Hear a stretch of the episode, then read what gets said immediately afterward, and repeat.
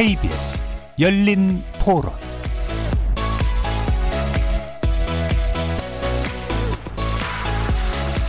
안녕하십니까. KBS 열린 토론 정준희입니다. 저뿐만 아니라 남북한 주민들이 똑같이 생각할 것 같은데 지금 뭐 나라가 갈라진 지가 70년이 넘은 거잖아요. 그런 의미에서는 상당히 안타까운 거죠. 빨리 이거 해결해야 될 것 같습니다. 평생을 제가 지금 60년을 살았잖아요. 근데 60년 동안 한 번도 전쟁을 안 겪고 살았잖아. 어떻게 보면 우리가 가장 진짜 행복한 그런 세대가 아닌가 싶기도 해요. 그래서 이제 이런 식으로 전쟁이 없는 우리나라를 갖다 계속해서 물려줘야 되는데 또 한편으로는 갖다가 뒤에 세대들 걱정도 되고 당분간은 전쟁이 없을 거라고 보거든요. 우리나라도. 근데 이제 어떻게 변해가지고 또 이제 우리 다음 세대들이 이제 진짜 혹독한 시련을 겪을 수도 있는 거고 우리가 볼 때는 북한에서 완전히 억지 쓰는 거잖아요. 그걸 갖다가 그냥 오냐오냐 이렇게 해줄 필요가 없다는 얘기예요. 전쟁 때 나가서 나라를 위해서 싸우셨던 분들을 기억을 해야 되는 그런 거는 있지만 더욱이 요즘에 북한에 하는 그 행동들을 보면 좀 아쉽기도 해요. 그래서 지금은 좀 다른 전략을 펼쳐야 될 때가 아닐까. 다시는 일어나지 말아야 될 사건이었죠. 전쟁이. 그러니까 주변국에 휘둘리지 말고 북한에 휘둘려도 안 되고 근본적인 방향을 그걸 잡았으면 좋겠어요. 사람들이 정확하게 언제 분단할지 모를 거예요, 솔직히. 근데 그날이 상징적인 거죠.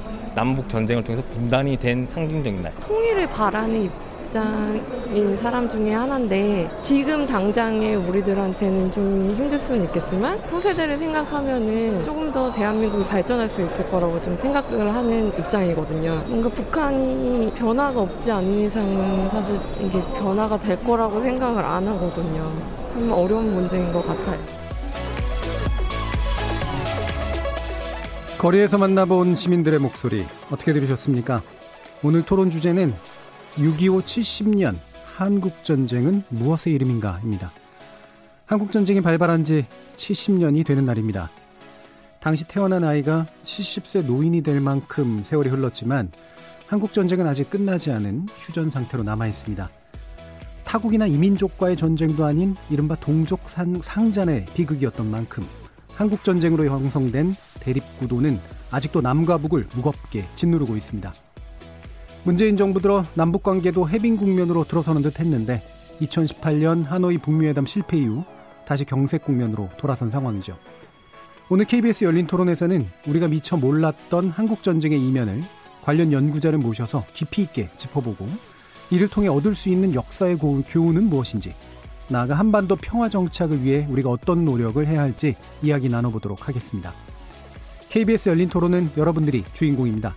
문자로 참여하실 분은 9730으로 의견 남겨주십시오. 단문은 50원, 장문은 100원에 정보 이용료가 붙습니다. KBS 모바일 콩, 트위터 계정 KBS 오픈, 그리고 유튜브를 통해서도 무료로 참여하실 수 있습니다.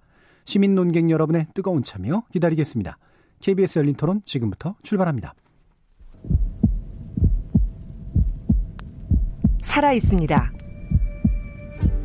토론이 살아 있습니다. 살아있는 토론, KBS 열린 토론. 토론은 라디오가 진짜입니다. 진짜 토론, KBS 열린 토론.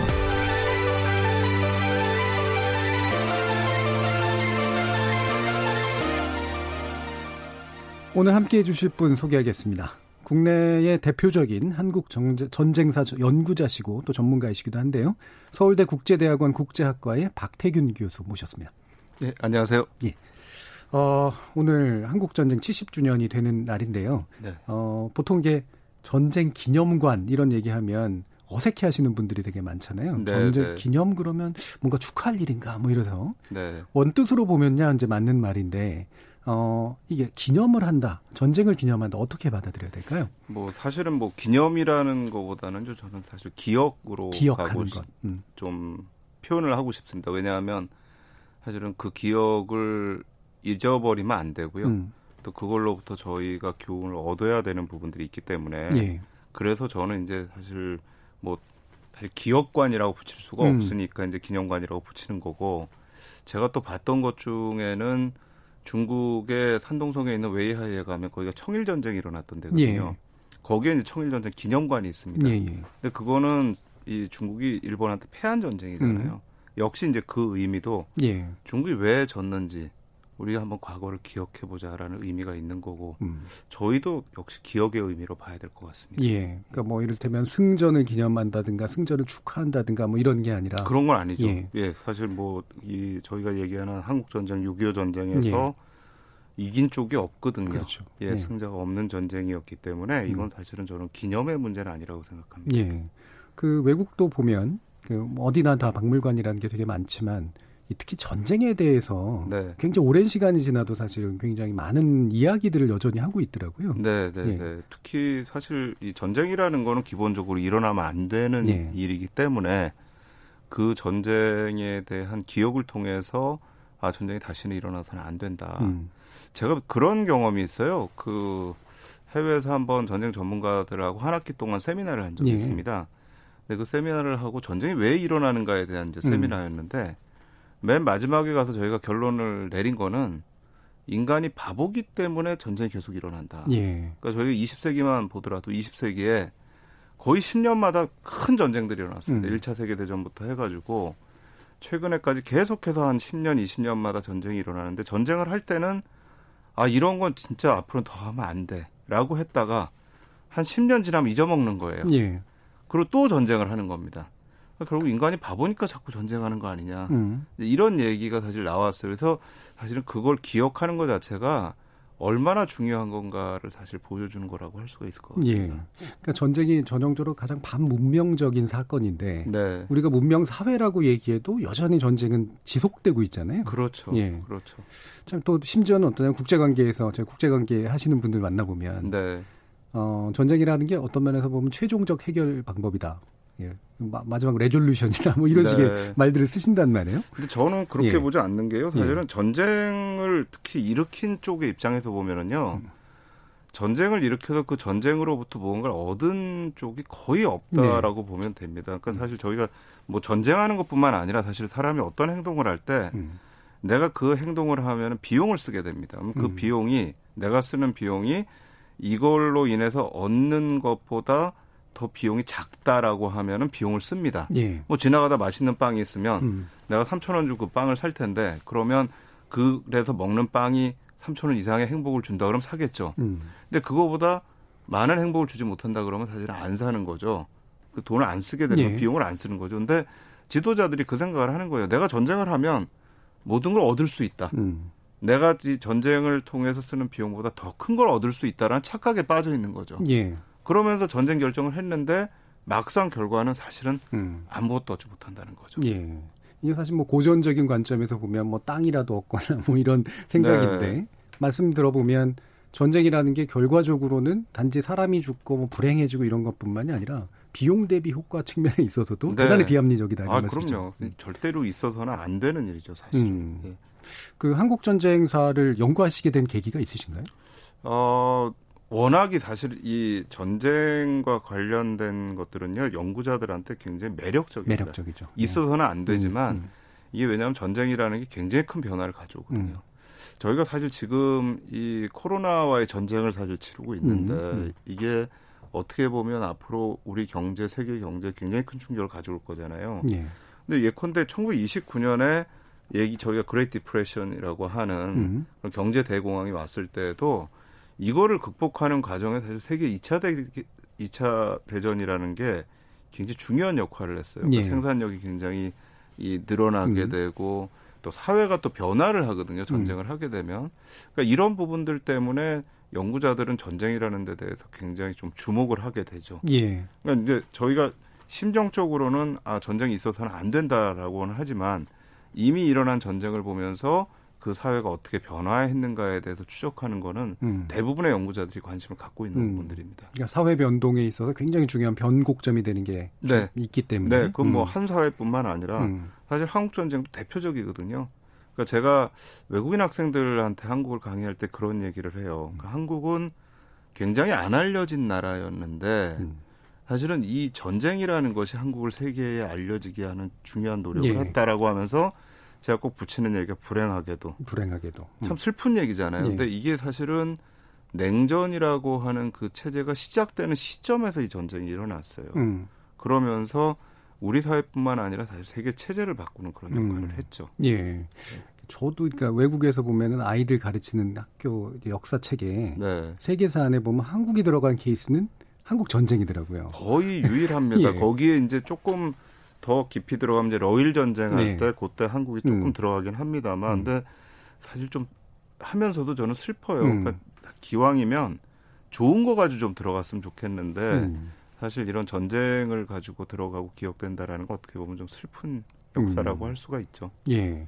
그럼 한국 전쟁의 뭐 빠른 얘기인지는 모르겠습니다. 네. 이제 세계사적인 의미가 분명히 있다는 말씀이시잖아요. 아, 그럼요. 세계사의 결과물이기도 하고 또 네. 세계사를 바꾼 것 측면도 네. 있고 어떤가요? 그러니까 이제 저희 45년에 제2차 세계대전이 끝나면서 냉전적인 흐름들이 이렇게 쭉 이제 진행이 되는데 사실 그게 지역마다 편차가 있었어요. 네. 오히려 저는 미국 사회는 냉전이 굉장히 늦게 진행이 됐고 음. 반면에 세계 곳곳에서 냉전이 좀 진행이 됐기 때문에 뭐 예컨대 트루만 독트린이 네. 그리스 터키에서 있었고 마샬 플랜도 유럽에서 있었고 한국에서도 분단이 있었고 중국에서 공산주의 혁명이 있었고 근데 음. 이제 이거를 전 세계적 차원에서 이 시차가 있는데 음. 전 세계적 차원에서 이제 냉전이다.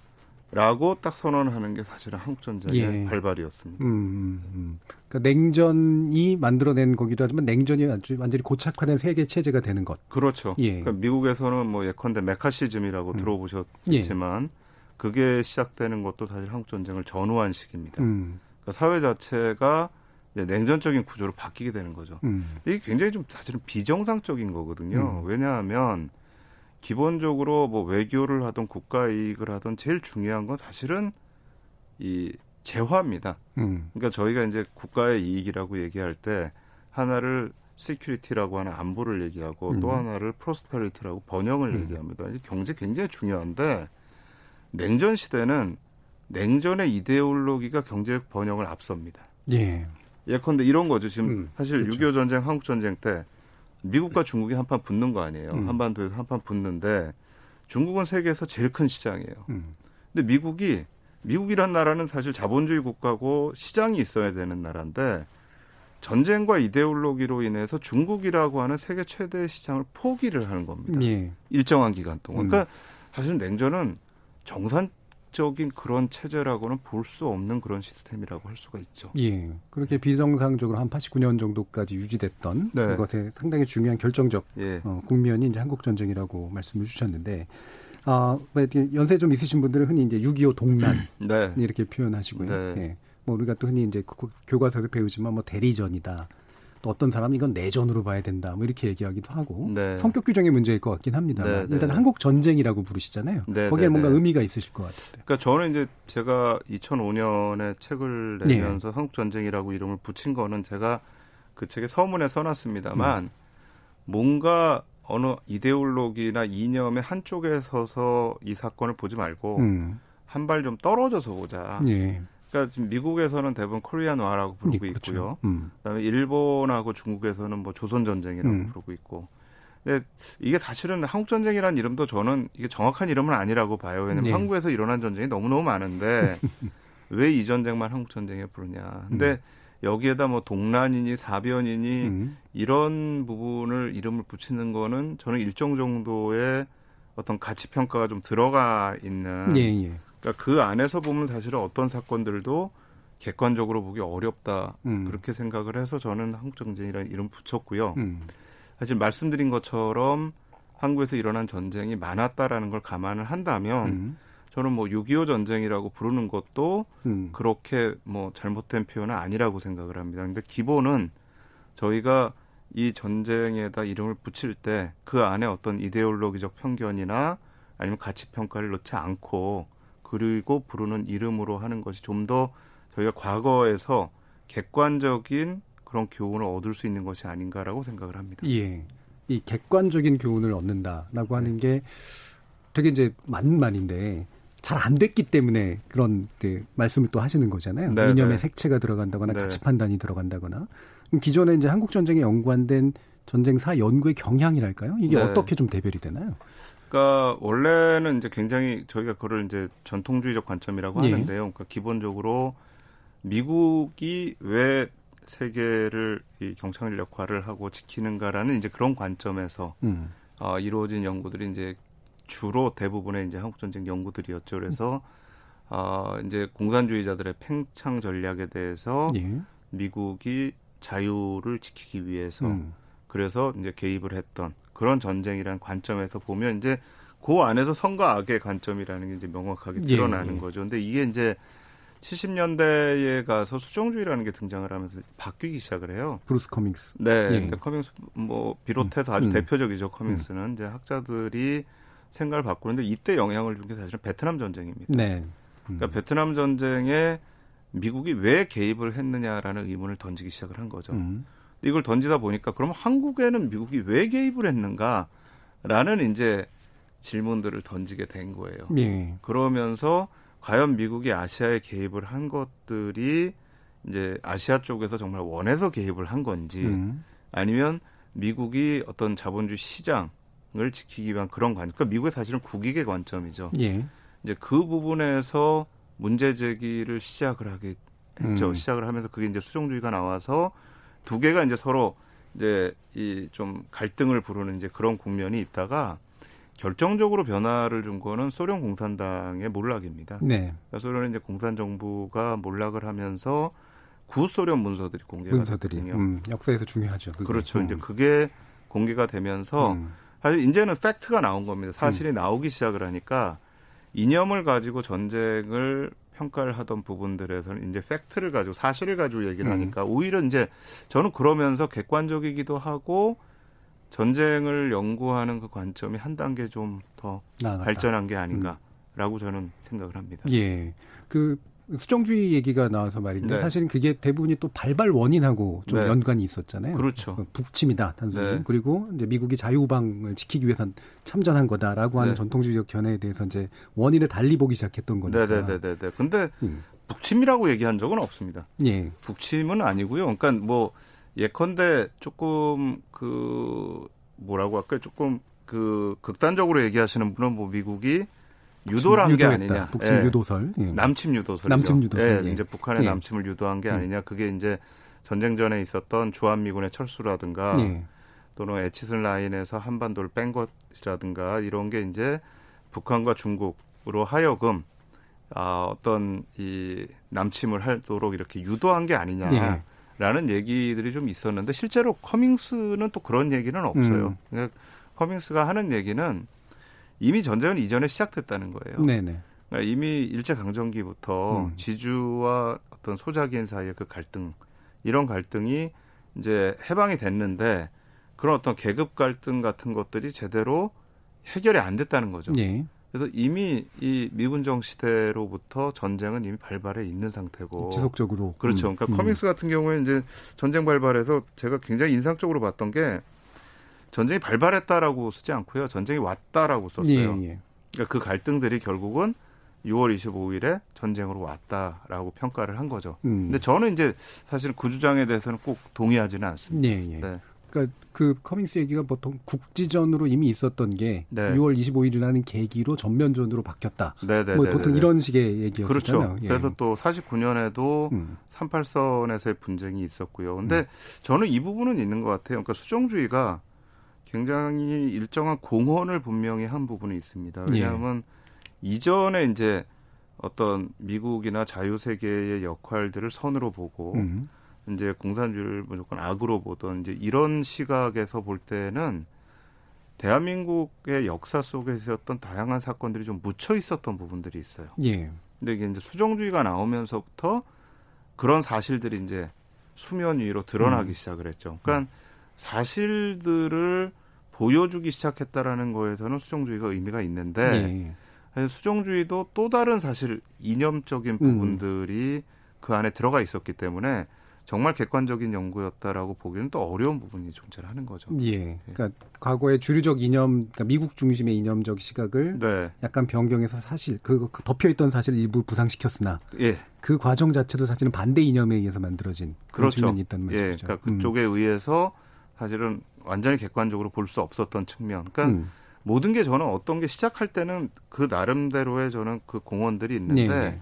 이게 이제 시간이 지나면서 사실은 이제 또 하나의 극복돼야 될 부분들이 된다라고 생각을 하고요. 이제는 저는 수정주의도 한 번은 극복돼야 되는 시점이 됐다라고 생각을 음. 합니다.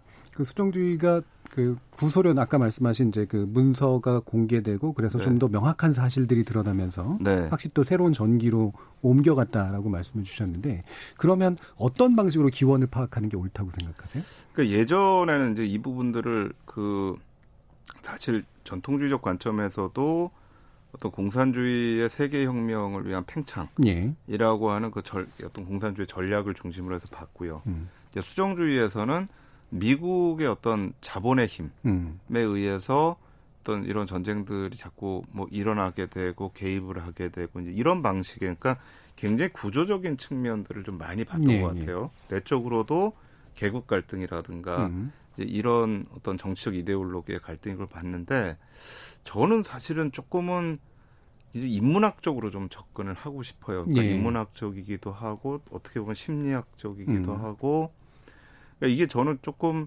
우연적 요소를 좀 강하게 봐야 되는 게 아닌가. 음. 특히 저희가 이제 이에치카라는 분의 이제 역사란 무엇인가라는 걸 보면서 네. 역사는 필연이다 이런 걸 배워왔지만 음. 제가 우리 역사만 보더라도 49년에 이 38선 분쟁이 50년의 전쟁으로 갔는데 네. 예컨대 67년에 그때 안보 위기가 있었거든요. 음.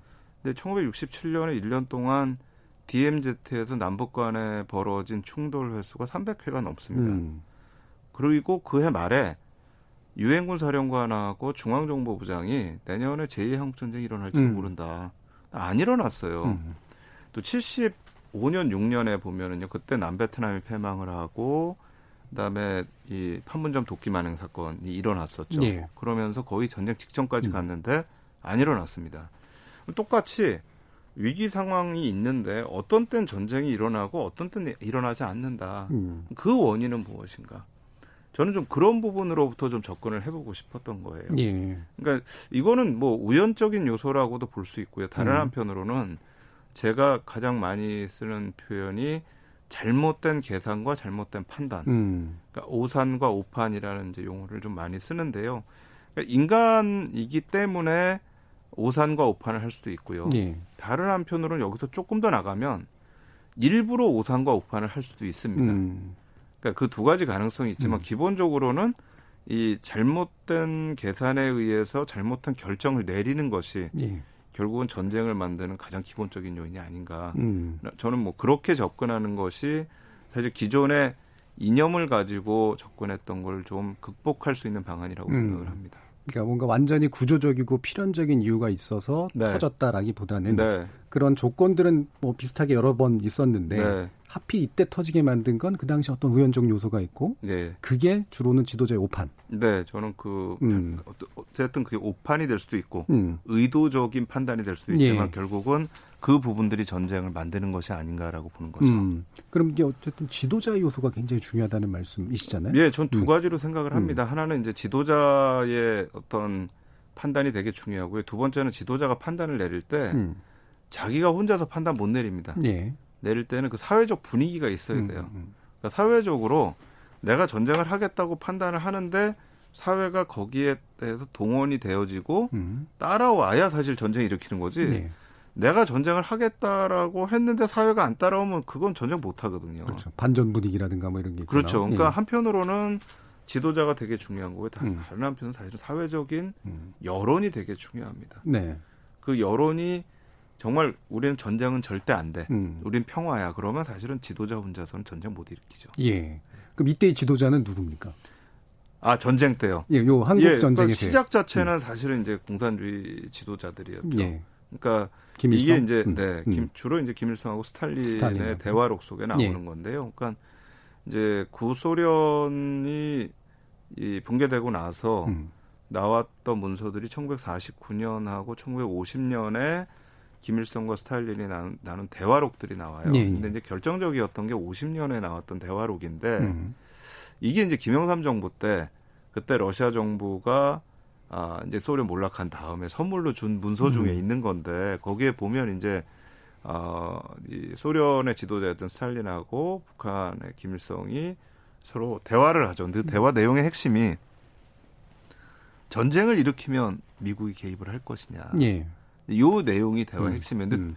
두 사람이 공이 동의한 것이 미국은 안 올 거라는 거예요. 음. 근데 이 사람들의 그 판단의 근거는 한국보다 훨씬 중요한 중국이 49년에 공산화 되는데도 안 왔는데 음. 한국 같은 그런 좀더 작은. 작은 존재에 과연 올 것이냐. 그게 이제 하나 들어가 있고요. 또 하나는 사실 이건 많이 주목을 안 했는데 50년에 김일성과 스탈린이 대화를 할 때 그때 남쪽의 공산당 지도자였던 박헌영이 같이 예. 쫓아가요. 그 음. 사람 그 박헌영 씨가 그때는 부수상 겸 외상이었는데 음. 거기서 그런 얘기를 해요. 남쪽에 공산주의자들이 수십만이 있다. 음. 예. 우리가 전선만 열면 일어나서 다 뭐뭐 뭐 혁명을 할 거다. 뭐 음. 총을 거꾸로 들 거라든가 뭐 예. 이런 얘기겠죠. 근데 사실은 49년 50년 넘어가면서 대부분의 공산주의자들이 거의 다 잡혀요. 그렇죠. 상당 부분 촉결됐죠. 네. 예. 그래서 조직이 완전히 붕괴하거든요. 음. 그때가 이제 나중에 문제가 되는 조직이지만 이제 보도연맹이라는 음. 것도 생기고. 예. 그러니까 이게 정말 일부러 그런 건지 진짜로 그런 건지 모르겠지만 그 당시에 공산주의 지도자들이 했던 오산과 오판, 음. 잘못된 결정이라는 것이 한반도 전체를 완전히 전쟁의 소용돌이로 몰고 간 거죠. 예. 근데 이제 아까 말씀드렸던 67년 케이스라든가 75, 6년 케이스에서는 음. 사실은 아, 이 전쟁 해도 우리가 승산이 없다라고 이제 판단을 한 부분들이 있어요. 그러니까 예컨대 75년에 남베트남이 패낭을 즈음해서 김일성이 중국을 방문해요. 음. 이제 그 당시에 마오쩌둥하고 덩샤오핑을 만납니다 거기서. 예. 근데 그게 이제 소문이 파다하게 돌아요. 근데 그때 이제 이거는 소문입니다. 아직 제가 이건 문서 확인을 음. 못했어요. 근데 이제 이 영국 쪽에 대사관에 있었던 사람들이 보냈던 전문에 보면 그 소문이 뭐냐면 이제 아, 북한 쪽에서 전쟁을 한번 더 하겠다. 남베트남이 저렇게 패망하는데 미국이 안 들어오는 걸 보니까 한국에서 전쟁에도 미국이 안 들어올 것 같다. 예. 근데 이제 마오쩌둥하고 음. 덩샤오핑이 말렸다는 거죠. 음. 아니다. 지금 하면 안 된다. 그러니까 이제 판단이 다른 겁니다. 음. 이 49년, 50년에 있었던 판단과 음. 75년, 76년에 있었던 판단은 다른 거죠. 음. 결국 이게 제2의 한국 전쟁을 일으키지 않았던 요인이 됐다라고 저는 보는 겁니다. 예. 그럼 이렇게 김일성과 스탈린의 대화 속에서 보면 네. 미국이 개입할 것인가의 부분에 대한 오판이 있었던 거고 네. 그다음에 이제 박헌영이 남쪽에 있는 공산주의자들의 존재를 과잉해가지고 예. 얘기한 측면들이 있었던 예, 그것도 거고. 사실 좀 논란되는 부분들이 음, 있어요. 그러니까 음. 실제로 그렇게 생각한 건지 음. 아니면 자기의 존재감을 높이기 위해서 네, 그렇게 네. 얘기한 건지 논란이 음. 있습니다만 저는 그 부분들이 다 잘못된 판단과 잘못된 결정으로 음. 보여지고 있습니다. 그러면 그 53년에 그 수전될 때까지 네. 이후로도 지도자가 그걸 교정할 만한 네. 그 그런 상태가 안 됐던 건가요? 그러니까 사실 이제 음. 다 드러난 거죠. 예. 전쟁 예. 시작하고 미국이 바로 개입을 했잖아요. 음. 그러니까 이제 잘못 이거는 내가 잘못 판단했다라는 건 다 된 건데 그렇죠. 이제 이후에도 또 몇 번의 아, 오산과 오판 과정들이 또 예. 나타나면서 이 전쟁이 3년을 가게 되거든요. 음. 그러니까 이제 많은 분들이 아마 뭐, 어, 6.25 전쟁, 한국 전쟁에 대해서 배우면서 알을 아실 거고 또 영화로도 고지전이라는 영화가 나왔었는데 예, 예. 이게 51년 봄 정도가 되면 그러니까 전쟁 시작한 지 이제 1년도 안 돼 가지고 음. 거의 이 전선이 고착화가 돼요. 그렇죠. 비슷한 선에서 계속 네, 네. 남쪽으로도 음. 많이 안 음. 내려오고 음. 북쪽으로도 많이 안 올라가고 음. 사실 미국 쪽에서도 올라가는 선을 딱 정해요. 이 음. 이상 올라가지 마라.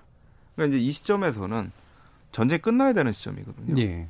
근데 전쟁이 끝나질 않아요. 음. 그 사실 이러면서 이게 3년까지 가게 되거든요. 음. 근데 이 과정에 이제 몇 가지 저희가 좀 봐야 될 과정들이 있는데 첫 번째 사실 중요한 과정은 어, 38선 이북으로 북진한 시점에서 예. 이제 유엔군 사령관이었던 메가더가 내렸던 판단 음. 이게 이제 또 하나 저는 결정적이었던 것 같아요. 음. 그러니까 어, 몇 년 전에 우리가 아는 키신저라는 분이 그런 네. 얘기를 했어요. 음. 만약에 38선 이북으로 넘어가도 평양 원산선에서 미국이 스탑을 했다면 음. 중지를 했다면 더 이상 올라가지 않았다면 중국이 개입을 했을까? 네. 이런 얘기를 했는데 사실 거기서 이렇게 올라가는 시점에 올라갈 때도 중국이 계속 경고를 했어요. 음. 그 주중 인도 대사를 통해서 넘어오면은 38선 넘어 우리는 개입한다. 왜냐하면 음. 북한이라고 하는 지역이 중국의 입장에서 볼 때는 순망치안이라고 해가지고 입술 같은 존재거든요. 예. 그러니까 입술이 없으면 이빨이 시리다라고 음. 하는데 북한은 완충지대로서 중국한테 굉장히 중요한 존재고 음. 만약에 여기까지 미국의 주도권이 온다면 중국으로서는 대만으로부터의 위협과 음. 한반도로부터의 위협을 동시에 받을 수 있는 가능성이 있기 때문에 굉장히 중요한 어떤 생명선 같은 그런 음. 이제 어, 위치를 갖고 있는 게 북한이고 사실 그 부분이 지금까지도 저는 북중 관계를 이 계속 유지시키는 중요한 이유 중에 하나라고 보고 있어요. 근데 네.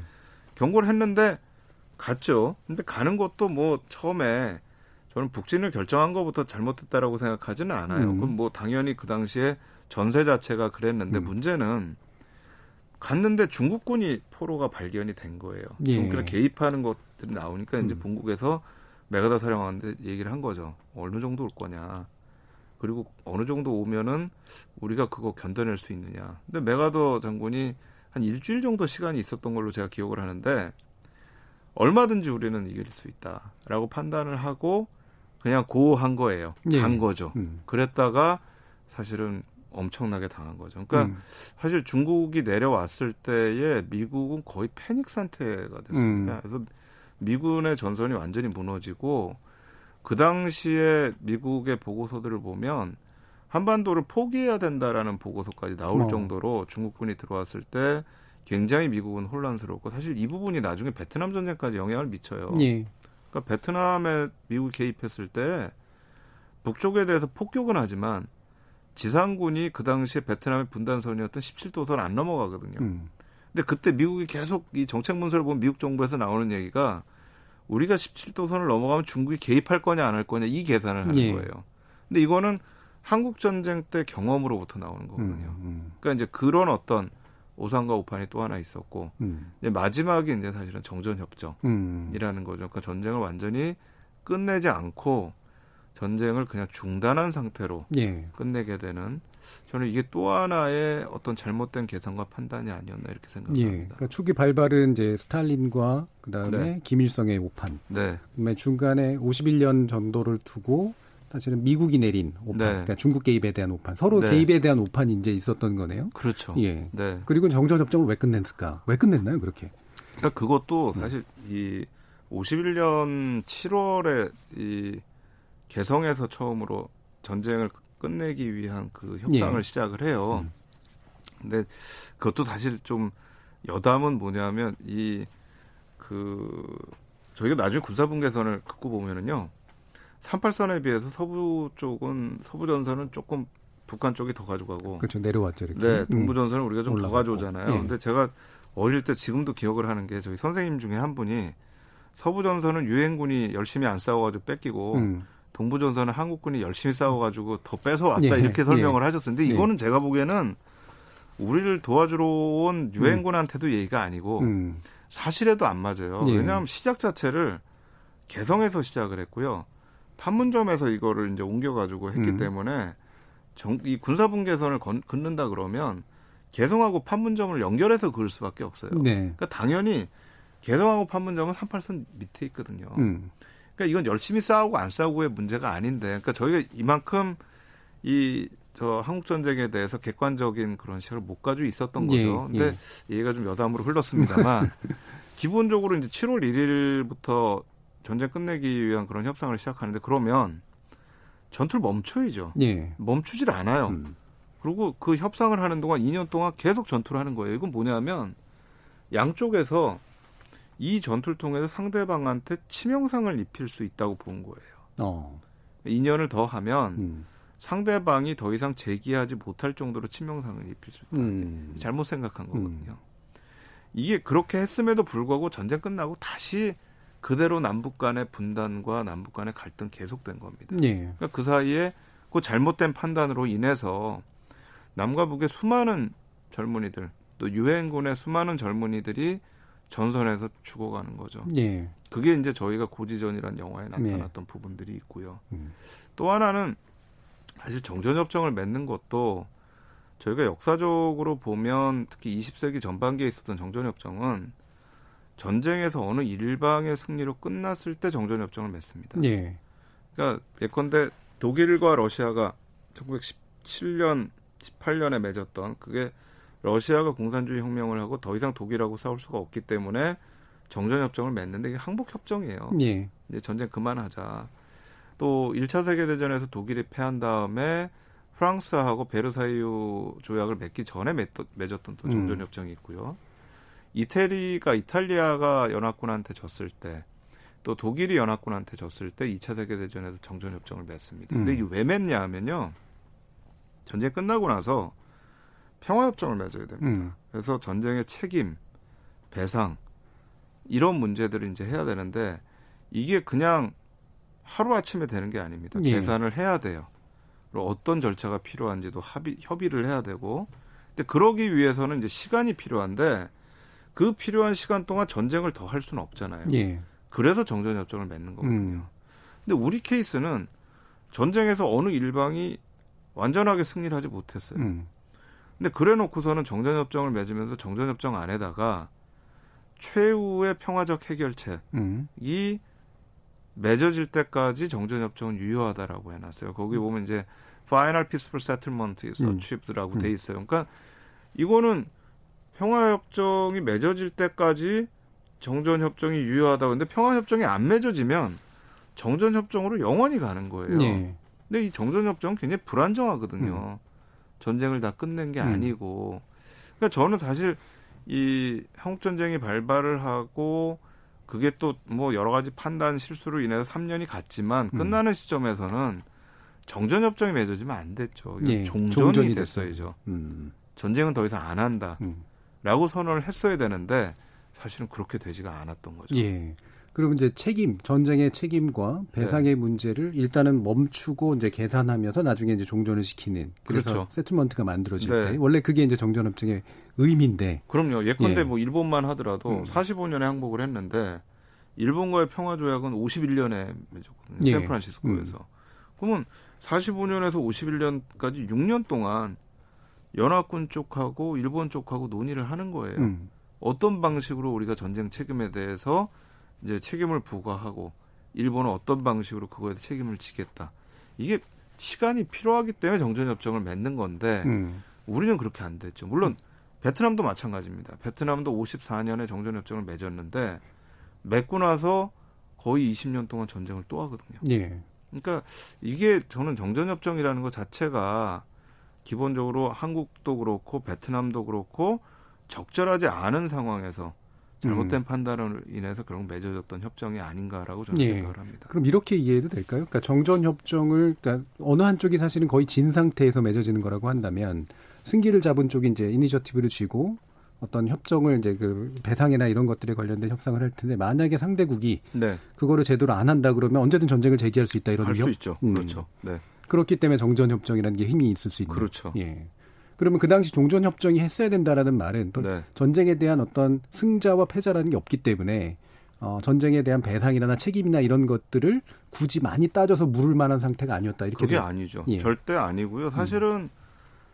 이거 자체가 그 끝내야 되는 이유가 뭐냐면요. 거기서 양쪽이 다 판단을 했어요. 우리가 이 네. 전쟁으로 승리를 완전한 승리를 얻지 못한다라는 걸 판단을 해서 협상을 51년에 시작한 거잖아요. 음. 53년에서 51년에 했던 판단이 53년에 가도 다르지 않았거든요. 음. 그랬으면 정전과 평화협정이 아니고 일단은 종전선언을 했어야 되는 거죠. 네. 그리고 나서 더 이상 전쟁이 일어나지 않기 위한 뭐 불가침 조약을 맺는다던가 이런 음. 이 수순이 갔어야 되는데 이제 잘못 판단하고 있었던 부분이 있었던 거예요. 예. 그러니까 기본적으로 저는 거기에는 좀 복합적인 성격이 있다고 생각하지만 음. 유엔군의 입장에서는 북한 정부를 합법 정부로 인정하고 싶지 않았던 음. 부분들. 음. 그러니까 북한은 사실 유엔에서 승인을 안 받았어요. 음. 우리는 승인을 받았지만 예. 또 북한하고 중국의 입장에서도 비슷한 생각을 했을 수가 있죠. 그러니까 예. 이 정전협정이라는 거는 나중에 그 사인한 그 표지를 보면은 최고 지도자들이 하는 게 아니고요. 군사령관들이 네, 합니다. 사령관들이. 예. 음. 그러니까 이거는 순전히 음. 군사적 성격일 거예요. 그렇죠. 음. 근데 전쟁이 끝날려면 사실 정치적인 음. 합의가 있어야 되거든요. 그래서 사실 그때 70년 전에 아 정확히 얘기하면 67년 전이죠. 예. 그때 됐어야 하는 종전 선언이라는 게 그 당시에 이제 잘못된 판단과 선택에 의해서 음. 지금까지도 종전 선언이 이루어지지 못하고 있는 거죠. 예. 그럼 이게 뭐 일부 마지막으로 좀 불편한 질문일 수도 있는데 네. 어, 한국에 계시는 많은 분들은 결국 이 전쟁의 책임은 일으킨 음, 북한과 그 당시 소련에게 있고 네. 그렇기 때문에 결과적으로 나중에 개입한 중국까지 포함해서 언젠가는 책임을 물어야 돼라고 네. 하는 입장들이 있으시단 말이에요. 네. 여기에 대해서는 어떻게 얘기를 해야 될까요? 아, 좀 복잡한 얘기지만 저는 예. 책임이 있는 건 사실이라고 생각을 음. 합니다. 전쟁을 음. 일으켰고 지시를 했기 때문에 그 책임으로부터 자유로울 수는 없다라고 예. 생각을 하는데 그건 전 기본 전제입니다. 음. 이제 문제는 어떤 빌미를 제공했는가에 대한 것도 저희가 좀 생각을 해봐야 될 것 같아요. 물론 빌미를 제공한 거는 책임을 질 필요는 없습니다. 그거에 예. 대해서 왜냐하면 내가 빌미를 제공한 거에 대해서 상대방이 그걸 어떻게 해석하느냐의 문제가 있기 음, 때문에 음. 남이 해석하는 것까지 우리가 책임질 수는 없는 거죠. 그 측면은 있지만 어쨌든 이게 책임 문제로 얘기를 한다 그러면 그건 부인할 수 없는 부분은 분명히 있습니다. 예. 그들에게 책임은 분명히 있다. 네. 다만 이제 그거를 그 종전 협정의 방식으로 만들어내는 데 있어서 그 당시 양쪽의 지도자들은 잘못된 네. 판단을 했다. 네. 음. 자, 일단 뭐 일부는 내용을 여기까지 좀 진행을 해야 될 것 같은데 우리 청취자들도 어, 많은 의견이 좀 있으셨을 것 같습니다. 한번 들어보죠. 정혜진 문자 캐스터. 네, 지금까지 청취자 여러분이 보내주신 문자들 소개합니다. 먼저 유튜브 청취자 MH킴님. 박태균 교수님, 베트남 전쟁 저자 맞으시죠? 최근에 읽고 베트남 전쟁에 대해서 제대로 알게 되었는데요. 전쟁사 전문가가 나오셔서 이야기를 해주시니 너무 좋습니다. 전쟁은 절대 일어나면 안 됩니다. 평화가 가장 큰 무기입니다. 라는 의견 주셨고요. 유튜브 청취자 아렐님. 부작용은 아직까지도 계속 겪고 있으면서 관심 있는 사람들이 개인적으로 찾아서 공부해야 알 수 있는 게 전쟁 얘기였는데 요샌 한국 전쟁에 대해 자세히 가르치고 있나요? 콩 아이디 김영주님. 일본의 한일 합방이 한국 전쟁에 단초를 제공했습니다. 일본이 2차 대전에 패배함으로써 미국과 당시 소련이 한반도에 들어오고 남북이 갈라지면서 전쟁이 일어났습니다. 일본의 한일 합방이 없었다면 전쟁이 일어나지 않았을 겁니다. 유튜브 청취자 이주영님. 전쟁으로 인해 수많은 민간인들이 고통받았었는데 6.25라는 날짜만 강조하면서 공산군의 침입에 맞서 병사들이 용감하게 싸운 전쟁으로만 기억하는 경향이 많은 것 같습니다. 우리 역사 교육이 너무 민족주의적으로 행해지는 건 아닌지 이념은 있는데 반성은 없어 보여 아쉽습니다. 라고 보내주셨네요. 네, KBS 열린 토론. 이 시간은 영상으로도 생중계하고 있습니다. 유튜브에 들어가셔서 KBS 일라디오 또는 KBS 열린 토론을 검색하시면 지금 바로 토론하는 모습 보실 수 있습니다. 방송을 듣고 계신 여러분이 시민 노객입니다. 계속해서 청취자 여러분들의 날카로운 시선과 의견 보내주세요. 지금까지 문자캐스터 정희진이었습니다. 토론이 세상을 바꿀 수는 없습니다. 하지만 토론 없이 바꿀 수 있는 세상은 어디에도 없습니다.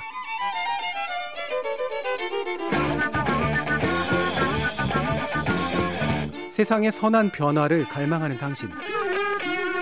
정답이 아니라 질문의 힘을 믿는 당신. 우리 KBS 열린 토론에서 만납시다.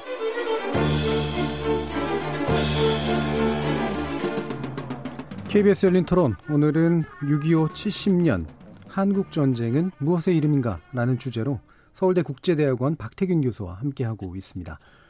자, 그 청취자들의 의견도 뭐 여러 가지가 좀 있었는데요. 어, 지금 어, 이 한국 전쟁이라고 이제 하는 음, 것이 현재 우리한테 여전히 이제 끼치는 여러 여러 영향들이 많은데 네.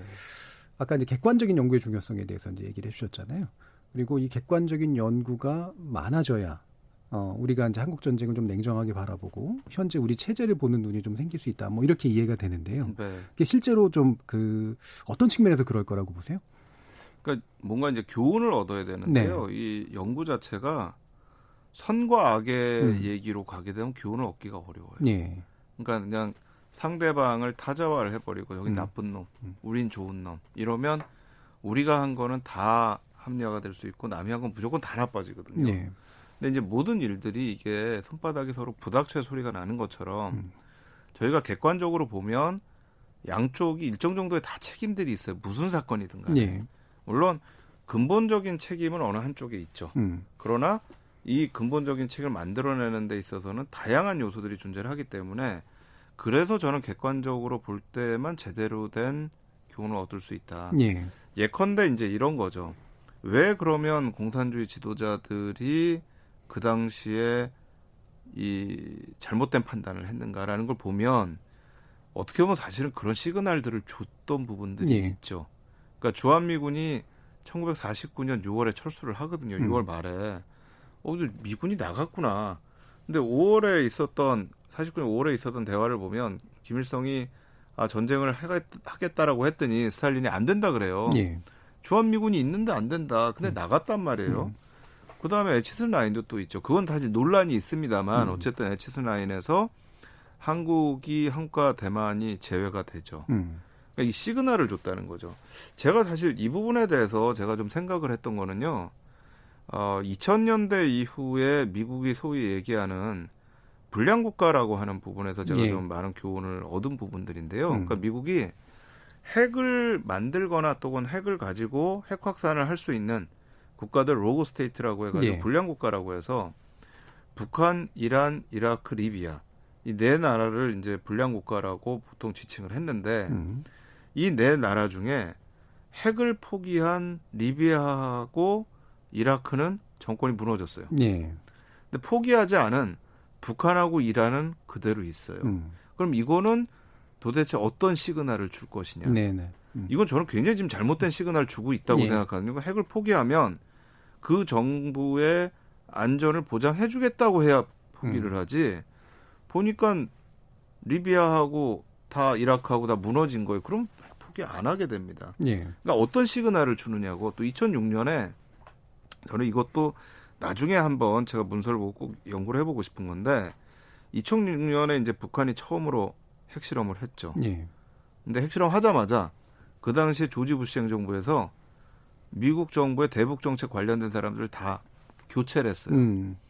그러고 나서 2007년, 2008년에 북미 관계가 되게 좋아져요. 음. 그래서 기억나실지 모르겠지만 이 북한의 핵발전소의 굴뚝을 허무는 퍼포먼스도 했고요. 네. 뉴욕 필하모니가 평양에 가가지고 음. 미국 국가하고 북한 국가를 연주하는 그런 음. 저 퍼포먼스도 있었어요. 그러니까 이거는 또 어, 핵을 개발하니까 이렇게 되네. 예. 그러니까 저는 약간 그래서 세지니까. 네, 음. 그러니까 이게 이제 나쁜 판 잘못된 판단을 하고 그런 결정을 하는 사람들이 근본적 책임이 있지만 예. 어떤 시그널을 우리가 주느냐 는 것도 저는 굉장히 중요한 것 같아요. 네. 음. 그래서 이제 그런 부분에서 저는 이게 왜 우리가 객관적으로 봐야 되느냐. 지금도 그렇잖아요. 지금도 남북이 사이가 좋으면 문제가 안 돼요. 음. 사이가 안 좋으면 상대방이 하는 일에 대해서 어떤 시그널을 받고 어떻게 해석하느냐가 그 이후의 과정들을 규정할 수가 있거든요. 네. 그러니까 이 부분들이 저는 한국 전쟁으로부터 얻어야 될 중요한 교훈 중에 하나라고 저는 보는 거죠. 음. 그러면 이제 어, 지금 남북 관계에서 사실 대부분의 네. 경우가 우리 머릿속에 있는 인식이라는 게 뭐 아무리 좀 개선이 됐다고 하더라도 한국 전쟁은 그러니까 일단 불법적으로 북을 점유한 음, 문제에서 시작됐고 그것이 뭐 오판을 거쳤던 어쨌든 간에 우리를 침략을 해버렸고 우리는 열심히 싸웠는데 안타깝게도 중간에서 분단이 돼버렸고 그 뒤로도 북은 이상한 도발들을 계속해 왔고 최근까지도 그게 이어지고 있고 이런 인식이 이제 굉장히 사실 강하잖아요. 그러니까 그런 인식만 해서는 제가 음. 보기에는 이걸 막을 수가 없다는 거예요. 네. 근데 기본적으로 어떻게 하면 그러면 그런 도발들이 일어나지 않도록 할 것이냐. 음. 어떻게 하면 충돌이 일어나지 않도록 할 것이냐는 이 고민을 좀 해야 될 것 같아요. 네. 그러니까 저는 상대방한테 그런 해석의 빌미나 오판의 빌미를 줘서는 안 된다라고 생각을 하는 거죠. 음, 음. 그리고 이게 굉장히 합리적으로 판단을 할 수 있으면 모르겠는데 음. 북한 같은 경우에는 굉장히 좀 지금 몰려 있는 부분들이 있잖아요. 예. 북한이 이 사실 뭐 핵뿐만 아니라 이전부터 경제 제재가 쭉 되어 왔고 90년대 이후에 경제 상황이 굉장히 안 좋았고요. 예. 근데 그런 상황에서 어떤 시그널이 갔을 때 그거에 대해서는 사실 극단적인 판단을 할 수도 충분히 있다라는 생각이 들어요. 그러니까 음. 저는 그런 부분에서는 항상 좀 조심스럽게 나가야 되는 부분들이 있는 게 아닌가. 그러니까 예. 한편으로는 아까도 시민들 얘기하실 때 저도 충분히 이해하는 게 잘 가다가 갑자기 어떤 사고가 터지면 참 이렇게 절망스러워요. 왜 저럴까? 그렇죠. 짜증도 나고. 네, 음. 짜증 나고 이거 좀 그냥 조용히 가면 좋겠는데 또왜 음. 저러지? 라는 느낌이 드는데 결국은 이게 몰려 있는 쪽에다가 도대체 우리가 어떤 시그널을 줬길래 저런 얘기가 나왔을까? 예, 예. 라는 것도 한번 생각해 봐야 되고요. 음. 그럼 저걸 우리가 어떻게 해결할 수 있는가라는 것도 굉장히 조심스러운 음. 조건이 저는 필요하다고 생각해요. 마음으로는 후련하게 하고 싶죠. 음. 근데 이게 잘못해서 또 한 번 전쟁으로 간다. 사실 음. 지금 정전 상태에서 다시 전쟁을 시작을 해도요. 이거 국제법적으로 위반이 아니에요. 예. 우리 다 쉬었으니까 다시 하겠다라고 음. 해도 문제가 안 돼요. 그러니까 우리의 제일 중요한 목표는 전쟁이 안 나야 되는 거죠. 음. 그러려면 저는 이제 우리도 저쪽에서 잘못 판단할 만한 일들이 생기면 안 된다. 예. 어떻게 보면 너무 답답한 거죠. 음. 그렇지만 어쩔 수 없죠. 음. 평화가 제일 중요한 그런 기준이기 때문에. 예. 그러면 지금 이제 북미 관계나 남북 관계 측면에서 봤을 때 결국 핵이 네. 이제 사실 결정적인 장애로 이제 어쨌든 나오고 있는데 네. 그러니까 종전 선언이라고 하는 것이 너무 급하게 하면 안 된다. 네. 저들이 핵을 쥐고 있는 것을 여전히 이제 용인하는 순간 우리는 종전이 결국은 핵 보유국의 어떤 상태를 인정하는 것이 돼버린다라고 하는 걱정과 사실 반발들이 굉장히 있잖아요. 네. 이 부분은 또 어떻게 이해해야 될까요? 그러니까 저는 기본적으로는요. 음. 그러니까 어쨌든 이 사이가 좋고 남과 북의 지도자가 만났을 때는 예. 양쪽 지도자가 분명히 합의를 한 게 비핵화 합의를 했습니다. 음. 근데 이제 과정과 속도와 여러 가지 측면에서는 서로 다른 생각을 할 수가 있겠죠. 예. 근데 이 비핵화라는 게 저는 쉽지는 않을 거라고 봐요. 음. 왜냐하면 아까 말씀드린 것처럼 이미 리비아와 이라크의 그런 모습들을 본 북한이 음. 정권의 안보에 대한 확실한 약속을 받기 전에 핵을 포기할 리는 저는 없을 것 같아요. 예. 근데 핵이 포기가 안 되면 사실은 남북 관계는 또 계속해서 그렇죠.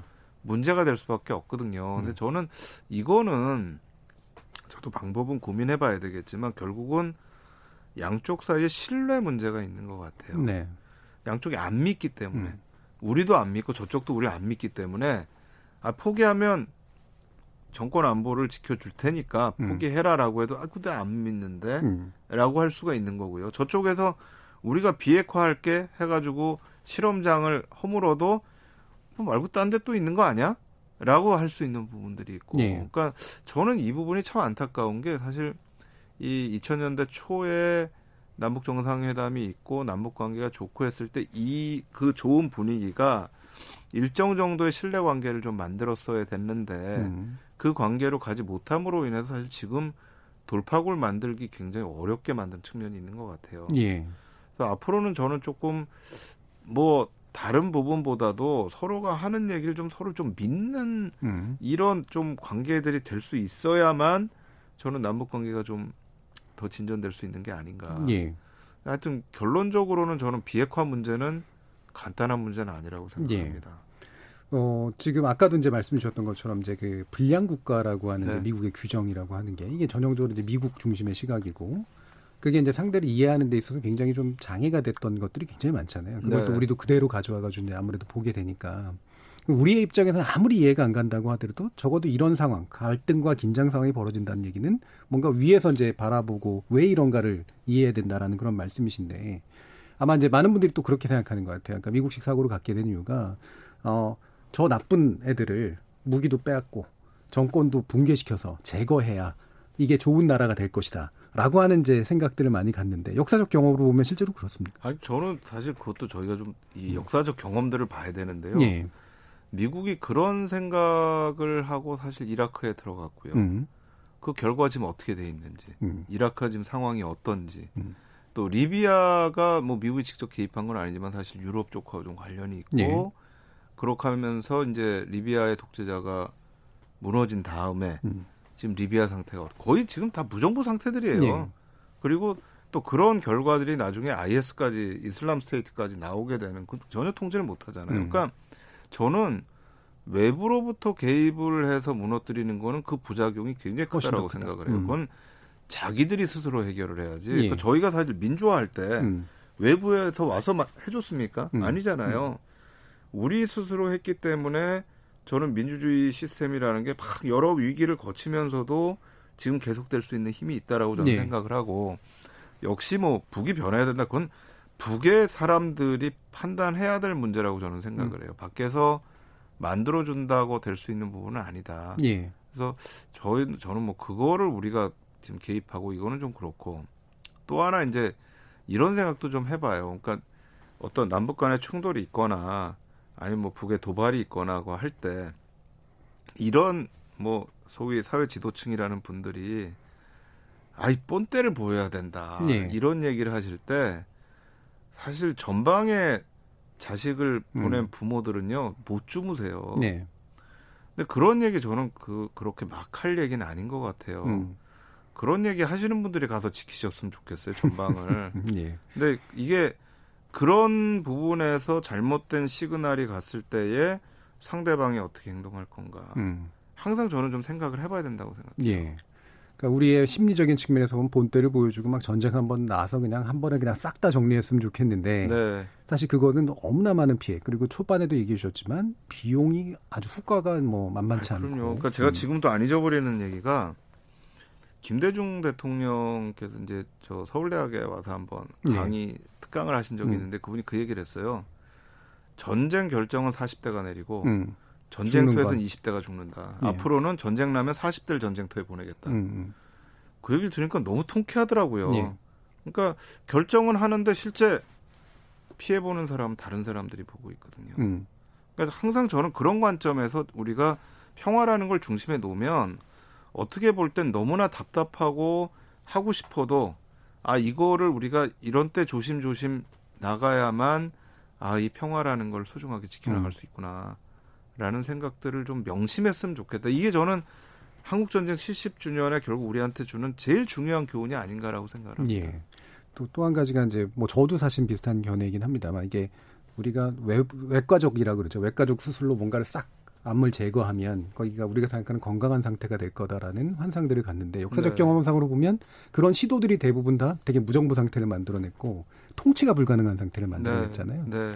그래서 저는 이게 나쁜 통치다 그렇지 않다라고 하는 견해를 갖기보다 통치성이 보장되도록 일단 만드는 것이 일단 선차적이고 네. 그 다음에 스스로가 알아서 바꾸는 음. 그게 결국은 최선의 어떤 방침이 아닐까 이런 생각들을 하는데 네. 지금 이제 역사적 경험으로 봐도 전쟁에 대한 경험으로 봐도 분명히 그렇다. 라는 지적이시잖아요. 그럼 뭐 저희가 민주화라는 것도 보면은요, 예. 사실은 어느 정도의 경제적인 부분들이 올라와야 민주화가 되거든요. 음, 음. 근데 기본적으로 먹고 사는 것, 사는 것 자체가 힘들면은요, 정치적 민주화를 생각할 그런 여유가 없어요. 예. 그러니까 저는 그런 부분에서 이제 북한에 대한 지원이라든가 음. 북한이 어느 정도 경제적으로 올라와야 될 필요성들이 저는 분명히 있다라고 생각을 합니다. 예. 스스로 변하기 위해서. 음. 그럼 비슷한 이제 관점에서 이미 사실은 뭐 이미 양 국가 시스템이 거의 실질적으로 만들어진 거나 마찬가지긴 하지만 우리 헌법상으로는 아직은 이제 수복지 수복을 해야 되는 지역으로 네. 돼 있고 네. 어, 국가 간 관계로 전환한다라고 하는 건 약간 좀 걸끄러운 문제들이 좀 있잖아요. 이 부분은 그렇죠. 어떻게 보세요? 그러니까 사실 이 저희가 이 왜 통일부가 있는가라는 음. 걸좀 생각을 해보면 국가 간의 관계는 외교부가 다루잖아요. 네. 근데 우리는 북한 문제를 외교부가 아닌 통일부에서 다루거든요. 음. 그거는 북한과의 관계는 다른 국가들과의 관계와는 다른 특수한 관계다라는 게 좀 있는 거죠. 예. 그러니까 기본적으로 이제 같은 민족이다라고 하는 부분들이 하나 있는 거고요. 음. 또 하나가 이제 정전 체제라는 것을 음. 협정을 맺고 있는 관계다라는 게 또 존재를 하고 있습니다. 예. 그렇기 때문에 저는 북한하고의 관계는 다른 나라와는 좀 다른 방식으로 접근해야 된다라고 생각을 해요. 음. 네. 그럼 정전 협정 이후에 혹여 평화 협정이 체결된다고 하더라도 네. 어, 남과 북의 사이의 관계는 국가 간 외교 관계와는 좀 다른 관점에서 여전히 접근해야 된다. 그렇죠. 근데 음. 사실 가장 바람직한 거는 저는 정상적인 국가 간의 관계로 가면 가장 바람직할 음. 텐데 예. 그거 자체가 지금 쉽지가 않기 때문에 음. 그래서 이제 어, 다들 그 고민을 하는 거죠. 어떻게 음. 해야 그런 관계로 갈 수가 있는가. 지난 70년 동안 사실 이렇게 지났음에도 불구하고 그런 관계를 이루지 못한 거는 사실 특수한 부분들이 분명히 존재하고 있다라고 저는 예. 생각을 합니다. 또 연관해서 이제 아까 통일부 얘기도 해주셨지만 네. 어 제가 이제 학교 다닐 때 학교 다닐 때만 해도 통일이라고 하는 거는 그래도 굉장히 절대지상의 가치 어떤 네. 측면들이 있는데 네. 요즘 대학 다니는 친구들의 모습을 보면 네. 솔직히 말하면 통일하고 싶어 하지 않거든요. 네, 네, 그렇죠? 그러니까 북한이라는 되게 귀찮은 형제가 있는데 그냥 서로 모른 척하고 살았으면 좋겠다. 네. 전쟁은 안 하고 네. 예. 이런 이제 태도가 상당히 강한 것 같아요. 모른 척은 아니고요. 예. 아는 척은 하고 살아야 되는데 같이 사는 건 좀 문제가 있다라고 예. 느끼는 거죠. 근데 음. 그게 이제 사실 어떻게 보면 이런 것 같아요. 요새 이제 그 저희가 코로나하고 전쟁을 하면서 음. 미국이 하고 있는 걸 보면 사실 세계의 큰 형으로서의 역할을 거의 포기하고 있는 것 같은 이제 모습들이 보이는데 그게 사실 코로나 이전부터 예. 그런 측면들이 있었거든요. 뭐 음. 뭐 트럼프가 여러 가지로 트럼프 대통령이 요구했던 부분들 또 이전에 조지 부시 대통령도 그게 있었는데 이 기본 원인이 뭐냐면 스스로 경제가 안 좋은 거예요. 음. 경제가 좋으면 사람이 너그러워지는데 자기 경제가 안 좋으니까 지금 남한테 너그러울 만한 여유가 없는 거죠. 예. 근데 우리도 사실 좀 비슷한 측면이 있어요. 특히 음. 우리 젊은 세대들이 진짜 어렵잖아요. 예. 그러니까 저는 젊은 세대 보면 참 너무 불쌍한 게 저희 때만 해도 대학 졸업하면 직장들이 있었거든요. 음. 정규직 갔는데 지금 젊은 세대들은 너무 힘들어요. 근데 이런 친구들한테 통일을 얘기를 하고 예. 뭐 북에 대해서 도와줘야 된다. 이 친구들한테는 저는 그렇게 간단한 문제는 아닌 것 같아요. 예. 그리고 우리도 사실 경제적으로 지금 그렇게 쉬운 부분이 아니고 음. 독일이 음. 통일을 하고 나서 거의 10년 동안 경제적으로 되게 어려웠거든요. 음. 뭐 여러 가지 얘기를 합니다. 뭐 서독이 독이 더 동독의 화폐를 몇 대 몇으로 쳐줬고 뭐 이게 뭐 원인이 됐다 뭐 이런 얘기도 하지만 지금 서독과 동독의 경제적인 능력과 지금 현재의 남한과 북한의 경제적 능력을 생각을 해보면 통일했을 때 남한이 북한을 책임지기는 어려운 상황이거든요. 예. 그러니까 사실 이제 이런 부분에서도 현실적으로는 음. 중요한 것이 평화적인 그런 시스템을 음. 정착시키고 그 위에서 교류를 하는 예. 그러니까 바로 통일을 하기보다는 이게 더 바람직하다라는 게 아마 지금은 대부분의 국민들의 생각이 그렇지 않을까. 음. 격세지감이죠. 네. 저희가 우리의 소원은 통일을 불렀던 세대인데 음. 많은 분들의 생각이 이렇게 바뀌는 거는 그만큼 이제 분단돼서 산 지도 오래됐고요. 음. 또 그만큼 경제라는 게 그렇게 녹록하지 않은 상황이고 여러 가지 요인들이 저는 같이 존재하고 있다라고 생각합니다. 음. 그러니까 사실 전문 친구들 같은 경우에 네. 당장 네. 공정성 얘기할 때 내 걸 뺏어가는 걸 굉장히 네. 싫어하잖아요. 네. 그래서 이제 남북 간의 관계의 문제에 있어서도 어, 퍼주기라든가 이런 거에 대한 굉장히 강한 반발감 같은 게 있고, 네. 어, 그 남북 의그 공동 선수단 같은 거 구성할 때도 똑같은 방식으로 왜 그렇게 노력한 국가대표가 있는데 네. 북한한테 내줘야 돼 네. 이런 식의 생각도 같이 작동을 하고 있고. 근데 저는 조금은 음. 그런 부분은 저희가 어, 다양한 생각을 좀 해야 될 것 같아요. 네. 특히 저는 이제 퍼주기다라고 얘기하는 거는 음.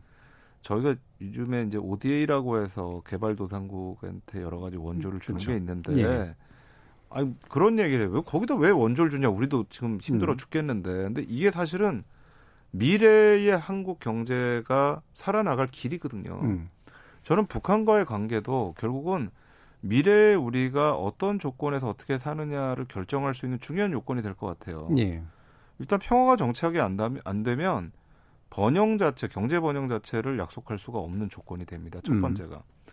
두 번째는 사실은 북한과의 이 관계라는 거는요. 우리가 미래에 경제적으로 여러 가지 중요한 인프라를 만들 수 있는 가능성들을 보여줍니다. 네. 특히 지금 남쪽이 우리가 반도에 산다 그러면 사실 섬이거든요. 섬이죠. 북으로 막혀 있기 음, 때문에. 음. 근데 이게 열렸을 때 가져올 수 있는 경제적인 어떤 미래라는 거는 저는 엄청나다라고 생각을 해요. 그래서 이제 그걸 뭐 퍼주기고 북한에 대해서 뭐 어떻게 한다라는 거에 대해서 비판이 있는 거 충분히 이해를 합니다만 음.